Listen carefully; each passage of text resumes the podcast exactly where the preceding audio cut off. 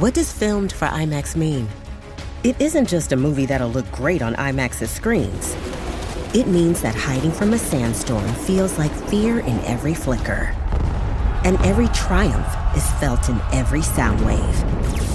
And the things we've only imagined, you can truly experience those too. That's what filmed for IMAX means. Get tickets to experience Dune Part 2 now and IMAX's exclusive expanded aspect ratio.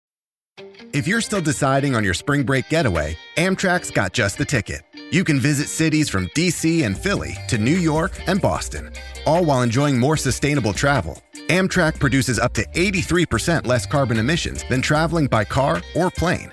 And did we mention the extra legroom and comfy seats? Book early and save at Amtrak.com. Click or tap the banner. Emissions comparisons vary depending on route and locomotive type. Restrictions may apply. I am very, very excited about today's guest. Thank you so much for being with us. It's Dr. Bruce Perry. I'm a big fan. well, I appreciate the opportunity. It's nice to be here with you. I'm looking forward to some good conversation. Yes, absolutely. So thank you for being here. And, and I mean, there's a lot to unpack, wouldn't you say? There are a lot of really interesting aspects of what we're about to talk about that are relevant, not just for people that are kind of in film and stage, but for everybody, really. I think that's sort of the, it's the misconception uh, that gets us. I think a lot of people sometimes will see in the zeitgeist, people are like, it's the Illuminati, it's this, it's that when I've always found that complacency is truly the worst enemy to trying to humanize famous kids, or as yeah. I've started to expand that definition as high performing children. Right, exactly. And I, you know, I think it's interesting that that there are uh, you know, I kind of see this with with Oprah, right? I mean, Oprah, everybody sees Oprah, and and she has lots of aspects of privilege and lots of aspects of you know, wealth and celebrity and all the good things that go with that. But in some ways, when you see somebody in that position, you, we tend to turn them into something that they aren't. You know, we de- in an odd way, we dehumanize them. We make them more special and more powerful than they really are. And I, I think it's, uh, so when they, you know, people in those positions talk about pain or talk about emotional challenges, you know, other people kind of go, "Oh yeah, you know, I wish I had that much. Yeah, I, you know, I think I could handle my depression if I had that much money." Um, mm-hmm. I think that that's that's something they have, that we have to overcome all the time because it, it uh, whether it's status by position, you know, people go, "Oh, you're a white privileged old man doctor," and which is true. I have a lot of privileges uh, based upon that and in many ways, parts of my life have not been as challenging as they would have been for other people. But that doesn't mean that I still can't have uh, struggles or pain or have impacted from a traumatic experience. And I think that that's that's part of the dilemma of people in the public eye who have celebrity. And and I think that if you're a child uh, actor and you are exploited or you are minimized or you're marginalized or you're put in a situation where you really don't get any good coaching or help or support about how to manage celebrity or manage money or manage all that kind of stuff. Uh, I think it's uh, you're kind of more isolated because people aren't that sympathetic for with you. I mean, which I and again, I'm only speculating, but I, would be curious about what your experience is with that kind of thing. So you mentioned a couple really great right themes through lines that I would say. It's one is defining whether a child feels exploited um, before, during, or after um, the process of being an artist, really. Because I think right one of the things I mention in some interviews as of as of late, I'm getting asked a lot of questions because I've I've put forward my thoughts and now people are coming for me, which is okay. Um, but yeah, I think you know it's very difficult to see where the problem begins. And of course, we all know where it could potentially end right? And right. as you mentioned before with the dehumanizing, um, that starts that starts actually before fame. Hmm. Uh, so you know, uh, children obviously have no concept of self. I mean, you please correct me if not even if I'm wrong, but please help me through this because Sure. I only know my experience, right? I only know my privileged experience as well. And and so it's it privilege can sometimes be a very double-edged sword when we're talking about children in particular. Is I guess my point. One of the things that we've seen with the children that we worked with that might have some relevance to for, to what you're talking about is that there are times in your life when you think that the experience you're about to have is exciting and positive and good, but you're not aware of the unintended consequences of being on stage or being a child in a news story where, oh, it's great, 60 Minutes is going to do a story about what happened to me. And so at that moment, it might feel like one thing. And then later on, when you see the way the world responds to it, and then the way the world looks at you differently, and then you find that you're having to undo and explain in ways that are almost impossible when there's so many people out there that are forming opinions about things that are like, wait a minute, that's not why I did it, or that's not what happened, or I didn't get paid anything for that, or whatever. You know, you you get thrown into this arena where the the experience and the consequences of the experience are really so negative that but they were kind of unforeseen to some degree particularly from the perspective of a child right Mhm. um, so that again people are not very sympathetic to that sort of thing they're not very sympathetic to the fact that um, somebody in a certain situation. For example let, let's say um, you decide to do a, a media interview when you're 12 years old and you're doing it because you were in some TV show.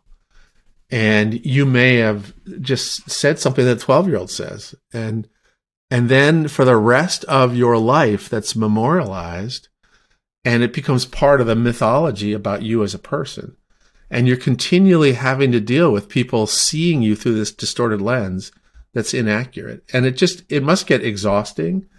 And in some cases it must make you want to just retreat away from the public eye and and isolate yourself because you just feel complete continually misunderstood mischaracterized and so forth which is a really important part for managing stress you know you know one of the things that we read about in that book uh, and that we've been studying for years is that when people feel like they belong when they feel like they're accepted and seen and they're one of the whatever group it is, that's when you feel safe and regulated. That's when you can manage anxiety and depression better. That's when all of life's stressors are easier to handle. But the more you are misunderstood and marginalized and made an other, the harder life becomes. And I think that one of the consequences of being a child and then having some degree of fame or exceptionality is that people other you. And it's very isolating. In your book, I remember very distinctly. Um, it, I don't remember which chapter, but I remember Oprah and you speaking about church family, Right. right? And how in in certain um, in certain communities, specifically Black communities, um, there's been times when they really didn't, they couldn't find their family in the community, and then were able to find it within the church family time and time again. Yeah. Um, what I find interesting about that, and what I was triggered many times by listening to your book, but in the best way. I would say that if there was some sort of a rehabilitation program or mentor program for child actors, if I could be of service to, I would say this would be required reading and listening. But one of the problems about us finding our voice in any kind of version of a community is that we were pretty much i don't know if groomed is the pr- appropriate term here uh, but it's we were told that we were competition with one another from a very early age Mm. and so yes so it's almost like we eat each other You're like pitted And- against each other. Yeah. Yes, very much.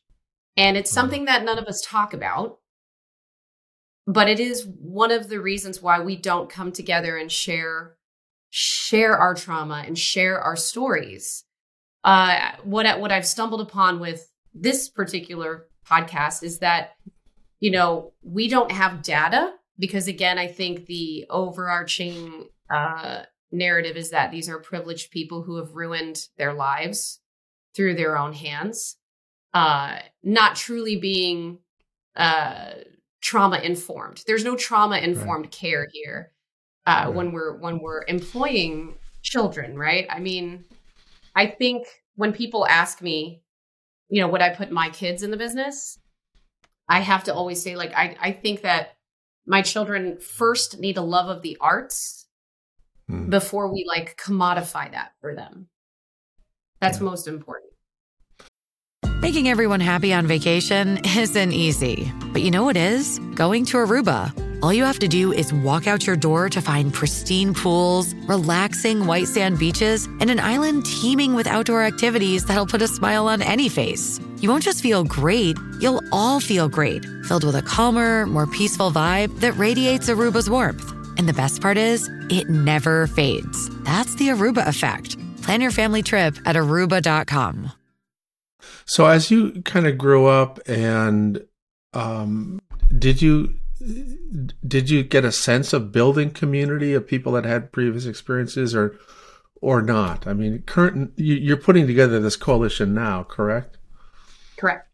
Uh, I, I'm actually doing this because I'm sort of fed up.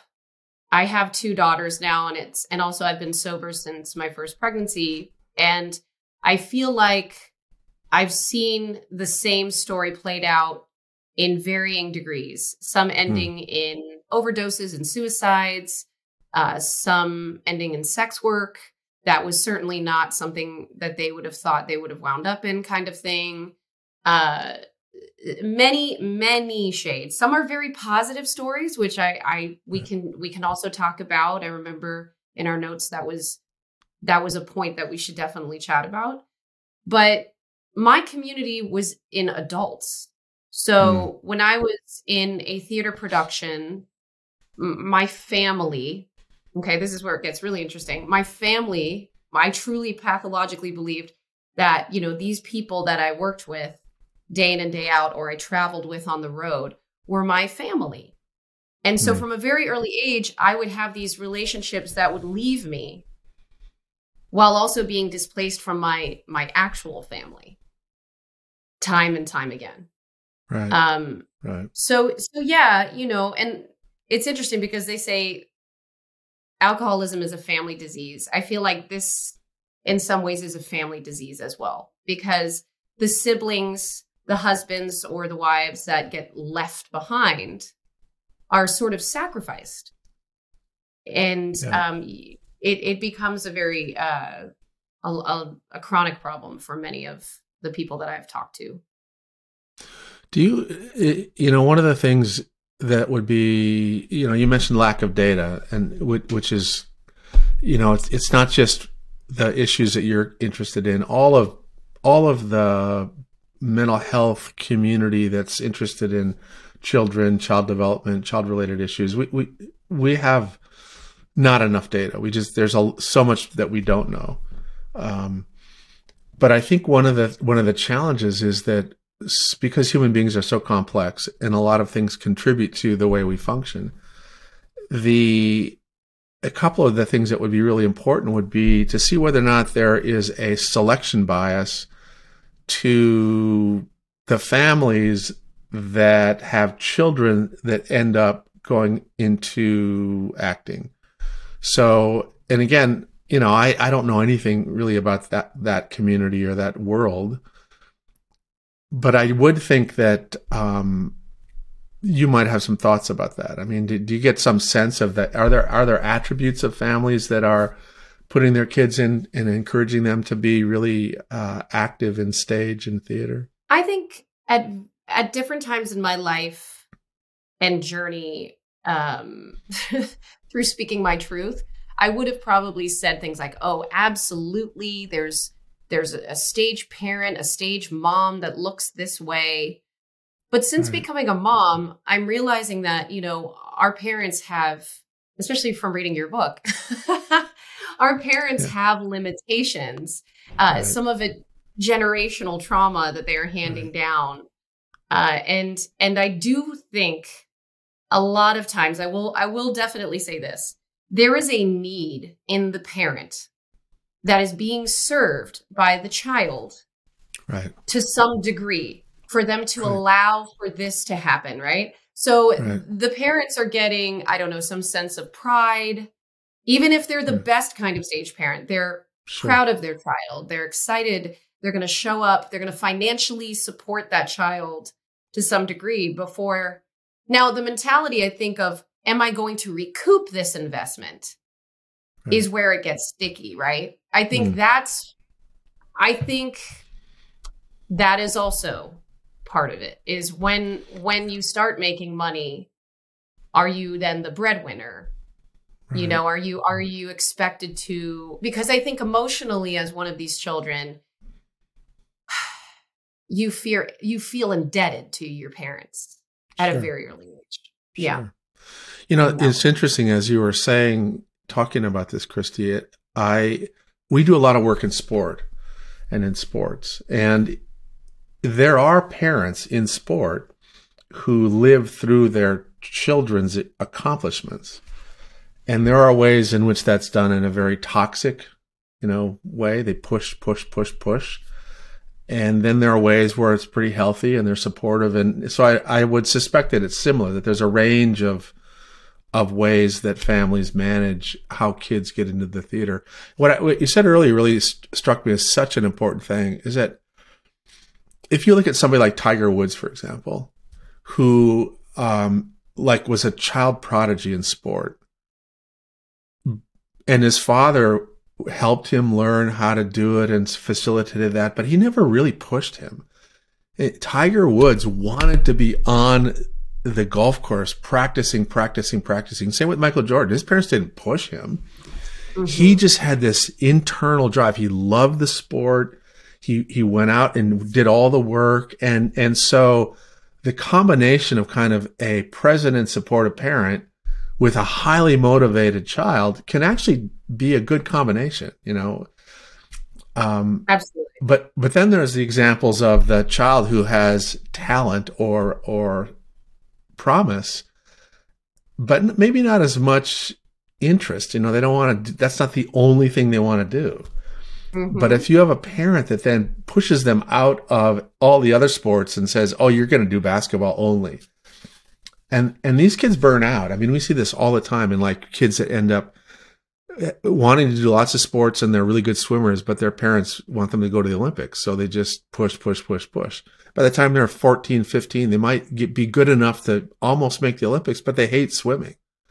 Mhm. And I'm I'm curious, does that happen in acting as well? absolutely it does happen um quicker quicker than they realize actually and Mm. then i think you know my love of this industry is only potentially there's there's there's grains of it that i've held on to because i feel like i did always have an interest but that interest was like i say commodified. It was sort of exploited i think. Right. not by you Right. know not by the people i worked for not by networks. That's not what i'm talking about. It was more or less the the industry's way of it's what are you going to do? It's an adult it's an Right. adult industry. It's an adult working environment. It, it's many levels of it are very demoralizing. Let's just put it that Yeah. way Yeah. yeah, and and and like we mentioned before, dehumanizing. You don't get Yeah. to care about, you know, you know, say you have an audition for something that you have to cry at, but you're eight years old, and hmm. they tell you in your acting class you have to picture something really sad happening, and that'll help you get the tears out, and then you picture something sad. Let's say it's oh my dog died last year. I'll remember that, and you know, you do that and it works. Say you don't get the job. Now it's like, well, I put myself through that for what? Right? Right. Mommy and daddy are not Right. happy with me now because I know, and now I'm a failure. Or say Mm. you do get the job And now you're expected to relive that experience every single time so that you can quote unquote hit your mark. Right. So those That's those are very those are very dehumanizing experiences. And so that's why I do think while we can look at the parents that understand the shape of industry and say, I'll be there for you when you need me, how how can they truly be there unless they themselves have gone through it and then right. like said okay i'm going to put you in this now. I would say not, if we did the data research 99% of the people i talk to would who've been where i am would not put their kids in the business. Interesting you know i i again this the reason i think this is so interesting for me is that mm-hmm. there are parallel processes in in all kinds of other systems that you're pointing out. Number one is that the there are all kinds of things that we're expecting kids to do that we don't prepare them for, and um, you know we we do adults do that a lot. You know they kind of just have this you know weird expectation that a child will somehow be more capable of managing novelty or a new situation better than they do, right? They they have you know, they, they don't remember how uncomfortable they felt the last time they had to change jobs, right? You didn't know anybody. You didn't know where the coffee was. You didn't know what the rules were.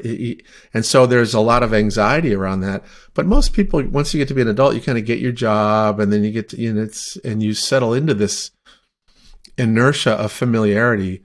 But we're continually putting our kids in these new things. New teacher, new class, we're moving, new house, new neighborhood, new this and we minimize how overwhelming that can be. And I, I would think in acting, that would be just like magnified tremendously. This episode is brought to you by Paramount Plus. Get in, loser! Mean Girls is now streaming on Paramount Plus. Join Cady Heron as she meets the plastics in Tina Fey's new twist on the modern classic. Get ready for more of the rumors, backstabbing, and jokes you loved from the original movie with some fetch surprises. Rated PG 13. Wear pink and head to ParamountPlus.com to try it free because you go from one play to the next play to the next play to next audition to just so much mm-hmm. change. Mm-hmm. I would think it'd just be really mm-hmm. hard to, to negotiate. Well, and it's unregulated. Um, you know, right. I think that most things that we see, most spaces that we see that are children focused have you know checks and balances there's regulations to who comes in contact to children in most spaces i would say uh, i think that gets complicated when when i listen to your book and i'm thinking about the at risk you know spaces and communities that children are put into. And that's not to say you know that there is i will say some folks that break into the business out of necessity because that's their only way out of a certain situation. That does happen, but predominantly these are people who it, again, the data is not there. So those kind of that the demographics or whatever, the analytics, that's not truly known. Um, and any one of us knows only so many one of us. You know what I'm saying? Right. Because of that right. isolation. Uh, right. And so, yeah, I'm, well, look, it's I'm in very- it's in the interests of the industry to keep you know, all systems have mechanisms to maintain the status quo. And, you know, there's not a lot of motivation for these organizations to become trauma sensitive. Um, but I, you know, one of the things we, I, I did have a conversation with some of your colleagues about this. And one of the things I was curious about is, do you see a path forward where uh, acting schools, or you know like traditional academic environments like you know the NYU's film school and UCLA USC's schools where a lot that have a lot of influence on producers and directors and and up and coming promising actors and actresses do, do you see this content seeping into what they're teaching people well i will say that gen z who would be currently you know in high school and college now. I think that they would be more concerned about that more than ever about um, just being conscious of their their their impact, right? And and they're mm-hmm. they they're seemingly much more aware of what it means to have mental health, you know, in in their lives. So, but other than that hope that maybe right. there's there's a switch into I and I am curious about what you were saying. Are there's not a lot of motivation for these folks to to change, right. and the, and that's why I think I run the risk. Me and my associates run the risk of being called whistleblowers when ultimately we are just trying to find a path forward that makes sense. Right. Um, anybody anybody who comes to me and is like, "Oh, well, I think it's fine the way it is," hmm. is uh, it I don't want to say they're part of the problem, but they're not helpful. right. right. They're not helpful. Well, uh, you know, it's, uh, and the battle to bring these concepts into any system is is pretty challenging. You know, trying to bring in education, child welfare, mental health systems that you would think would know about this. We're still hammering away trying to get them to appreciate um, some of these factors that influence not just the families and children they serve, but their staff, right? Half of the people that are educators have had trauma related stuff, and that impacts the way they interact and teach. And I would bet if you sort of went through a, a traditional set and went from, you know, the cameraman to the director all the way down to everybody who is on the stage, half of those people are going to have things that are are from their past that have in, are currently influencing the way they handle stress and the way they interact with people and the way they manage uh, their work. Uh, and you know, again, in, one of the things I think I've talked about this a lot with people that I know that are in the, your industry, and almost all of the stories that you put on into on film, or all of the, the the great plays, all great literature, has to do with developmental trauma. It all is about loss or challenges or uncontrollable stressors and then how that was managed and overcome or not. And, and to not, and in your world, to not have an awareness of that and how that's impacting how you do your craft is really unfortunate, I think.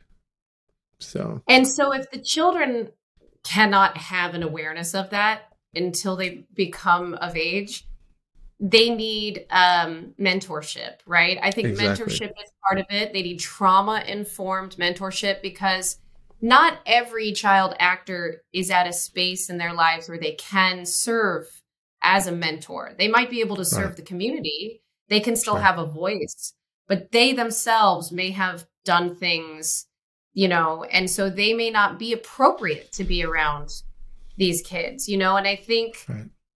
You know, ethics becomes a bit a, a part of this, you know, and then, right. and then sometimes I, I find that there's, there's people are trying to politicize this argument I'm finding uh, right. when they start talking conspiracies about Hollywood and, you know, pedophilia and, and things like that and it's it, it may be true in a certain part of this and i'm not sure of any of that like i can't right. speak to any of that but what i can speak right. to is that there needs to be there needs to be um, reform you know like there needs to be right. something done and and i'll tell you what too just to just to speak so that you know the the the sort of environments that we're dealing with we have a union screen actors guild and i've actually you know, been on one of their committees, advisory committee, and I'm very proud to be a part of it because I think they're doing what they can. And right. they essentially create um, social time for these kids to find each other, to have community with each other. These are generally kids, though, that are not working consistently. So they have mm-hmm. the time to actually go to the clubhouse and have these like essentially field trips together. And then they have social workers on staff who will talk to the parents. But the parents are the type of parents that are going in to speak with a social worker. And so they're the best kind of parent to educate, right? They're actually right. going to listen. Right. We have no CPS for child actors. Mm. No one's, no, there's no one that's going to report. And if it's reported, there's no clear protocol, you know, to, to extract those children. Is there any interest on on the part of production groups or studios or you know theater groups to try and learn a little bit more about this stuff so that they can think through what would be better policy and, and programs and practice so that not, not just the children, but you know, this issue of vulnerability and exploitation permeates the field, right? I mean, you know, the whole Me Too thing, that, that was just about the exploitation. That's part of this whole story. Um, yeah. So I, I would wonder whether or not there would, would be, you know, one of the things you guys can do is make sure that as people are thinking about change, that they incorporate, uh, you know, the child acting situation that Absolutely. has to be understood and you're saying that we should we should align ourselves with Me Too, or you think it's similar? I, I think I think what's happening is that there's the Me Too movement, from what little I have been able to see, basically brought forward things that were well known but were never really talked about and never addressed by the industry. And I think the same thing is true of what you guys are talking about that that there are the situation with child actors is such that there's high risk for exploitation of vulnerable individuals and both intentional and unintentional consequences sure. right i mean so they're they're highly easy it's you know child actors in that situation are particularly easy to exploit mm-hmm. Um, and even if they aren't exploited intentionally, there's something exploitive about the process. Correct. Absolutely. Hey, it's Kaley Cuoco for Priceline. Ready to go to your happy place for a happy price? Well, why didn't you say so? Just download the Priceline app right now and save up to 60% on hotels. So, whether it's Cousin Kevin's Kazoo concert in Kansas City, go Kevin, or Becky's Bachelorette Bash in Bermuda, you never have to miss a trip ever again. So, download the Priceline app today. Your savings are waiting Go to your happy place for a happy price. Go to your happy price, Priceline. So just thinking about that and then trying to, you know, address it in a positive way, I think would be really important. And I do think that whether it's coupled to some of the conversations about how do we create a safe environment for you know everybody everybody you know let's make sure that we talk about how do we create a safe environment for children. Um, I would think that would be one of the first things we would talk about. I, I agree. The, I, I, know, I know, but you, it's. It, I'm like, what? I've noticed. I've actually noticed that animal animal handlers. oh, absolutely. They, there's more law. There's more le- law and regulation about managing animals on a set than there are about kids. I bet. They, they, tr- there truly is, and they have several handlers that bring them in crates, and while that's not their natural habitat, who engages in touching those animals, merely touching those animals, is is administered with their guardian right there holding the animal. What wow. what we see too often is that we have these studio teachers who are underqualified, very underqualified, and I'm I'm, I'm sure they're like I'm sure that they're background checked, but they're just not really the right they're not the right person every single time. I'd say more times than not. And their qualifications are it's just not that uh thorough of of uh of a thing, right? So they're yeah. able to be manipulated by production to essentially fudge numbers of mm. school time so that the kids can be acting on set longer. Right. right. Okay. And then those teachers are the only one administering education for these kids. A lot of kids end up illit- like semi illiterate um, from from from you know from sets. They they really truly couldn't really perform at a college level a lot mm. of times. Um, I electively chose tutors after set. So I would eat into my personal time after 10 hours of work so that I could end up wow. going to college. So yeah, and so that was that was our choice, which might have you know been a good thing, but uh, it was expensive, you know, to to sort of take that on.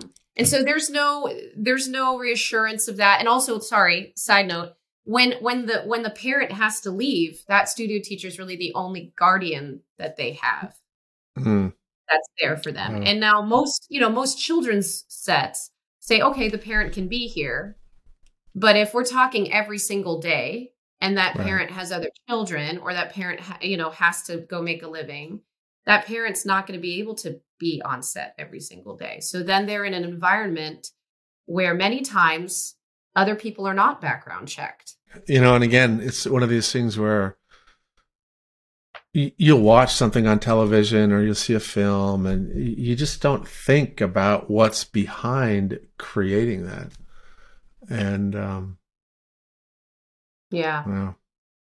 so as you as you got older eh, you know as you got older and sort of what helped what helped you? I mean eh, when you found yourself sort of thinking about all this stuff and what what would you have i guess a better thing would be the better question would be like what would have been a better circumstance on the in the studio or on the set that would have led to a, diff, a better outcome for you I think that advocacy, like someone who was truly there for the child and not there to play ball with the production, right those were actually the best parents that I ever saw.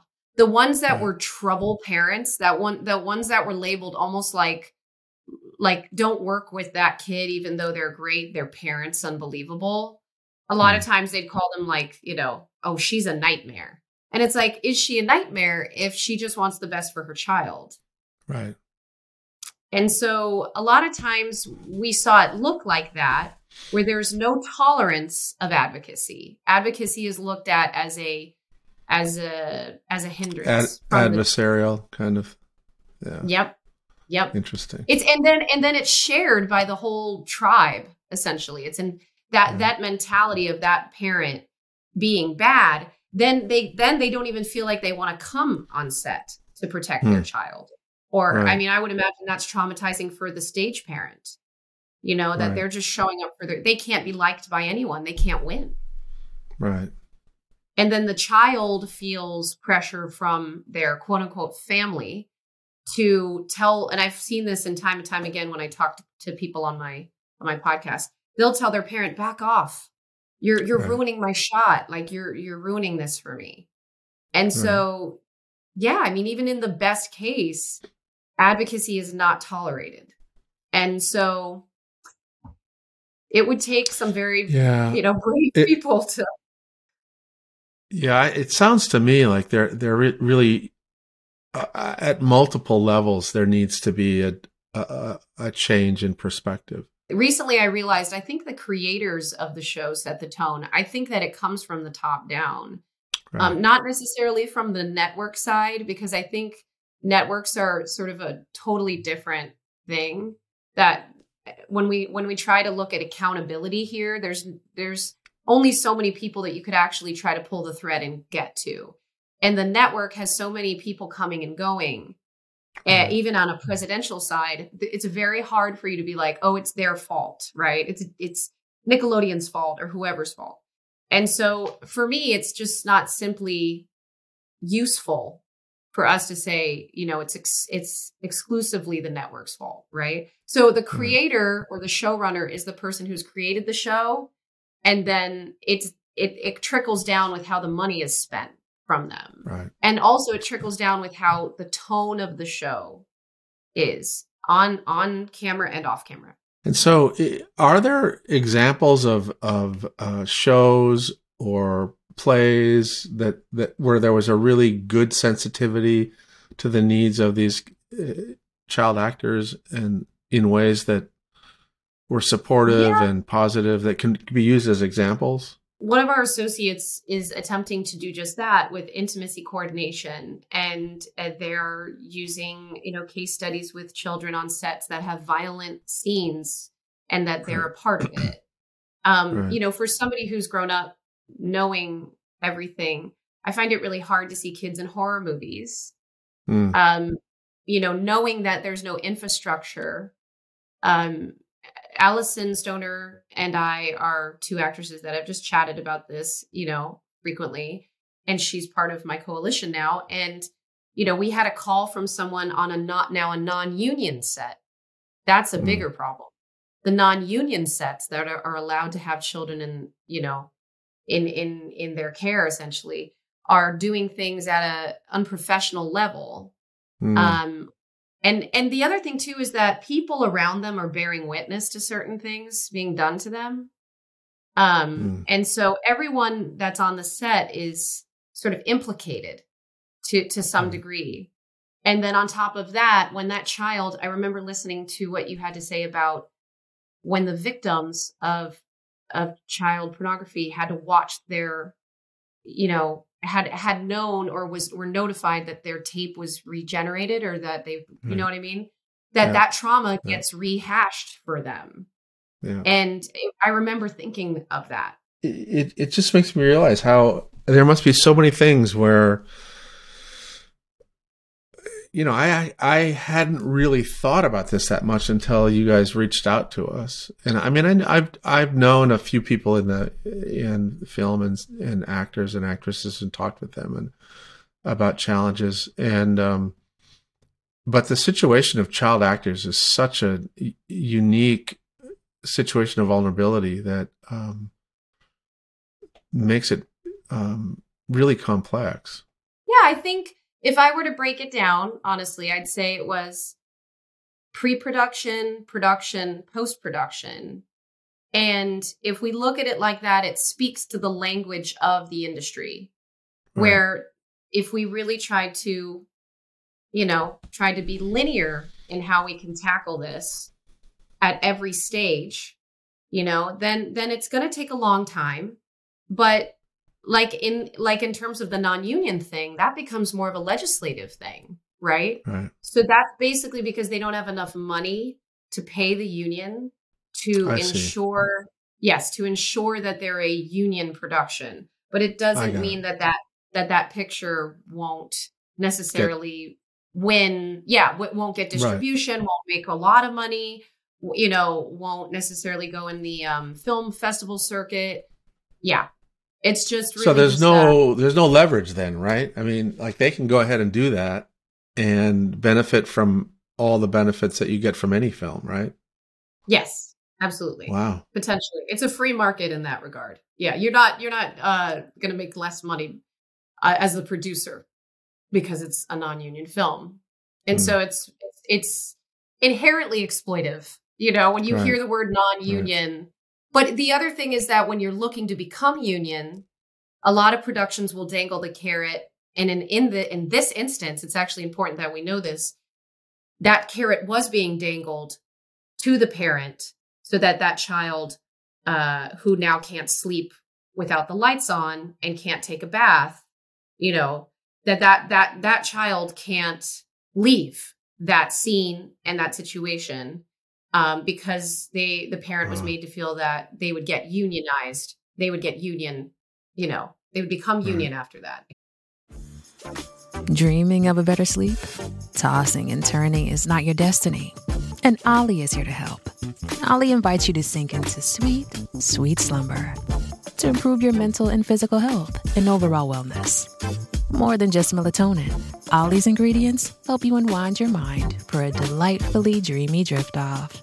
Sleep is on the way at OLLY.com. That's O L L Y.com. experience Wow. so um Crazy. I do think there's hope. I do. Look, I I think there's hope because I don't think that folks who've been through it truly want to disrupt the entire business. I and and certainly we all love what we do to some degree and want to keep working. But I don't think that they should be fearful. You know, I think Right. I think that talking about this now is acceptable. You know, I think that we can come together and and we can help this next generation of kids, you know, that's happening to Exactly. right now. And I I think that that's a really important thing to to highlight is that you know the more we learn about uh, how, where these things go wrong and how we can correct them, then there's opportunities to make Mm-hmm. positive change. That's kind of why I, I think if you can back some of these concepts into the training and development of future producers and directors and filmmakers and stage actors, it, get this get these ideas back into um, the film schools and theater schools. People will enter the field with an awareness of you know how these things impact people that you really need to pay attention to somebody's developmental history you need to uh, provide uh, adequate supports when people are put in these challenging situations and um, that i think that I would think be a that's an excellent step. idea. You know, we have wonderful film schools all around the country and world um, that could benefit from these kinds of conversations. And I would think the people that know that they want to get into this type of, you know, programming, like, you know, Stranger Things has a bunch of kids. And, you know, that's Yeah. very cool. As a film student, you're like, I want to make something like that, like Stranger Things. And sometimes it's just the love of the coming of age stories that you get attracted to as a filmmaker, or Yeah. you just love anything. Like the, the kid, it's it it it should be a badge of honor to have gone through some sort of a training where you can say you can trust me with your kid. yeah You there know, should be something like a good housekeeping seal you know that you know this is not just a no seriously not just a union Yeah. connection this is sort of a you know uh, that we have had a certain level of exposure to these concepts and we've implemented certain uh, steps to ensure that that people are respected and cared for and it's a safe environment and blah blah blah Well, and when you think about it in terms of what you just mentioned, like inclusiveness, right? Inclusion, we are not including representation for the children just because of their age. Yeah. And so that truly is not part of the mandate that a lot of a lot of us are trying to take on right now with the inclusiveness and diversity and like they're a part they're a part of that. They're a Yeah. part of that for sure. Mm-hmm. exactly Well, I love this idea, and I may actually try to throw out a roundtable at like AFI or something that maybe Columbia, and and and and see if I can film it.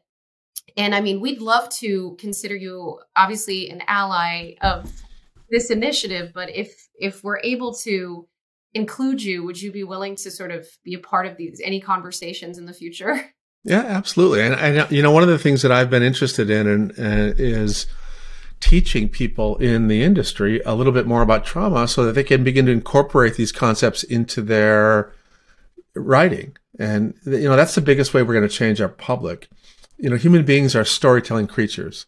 And that's how we change. We don't change because we read, you know, stuff in schools. I mean, uh, ultimately, but the fastest way to help the broader public understand concepts is to incorporate information about trauma, healing from trauma, the impact of trauma, racism, all that stuff.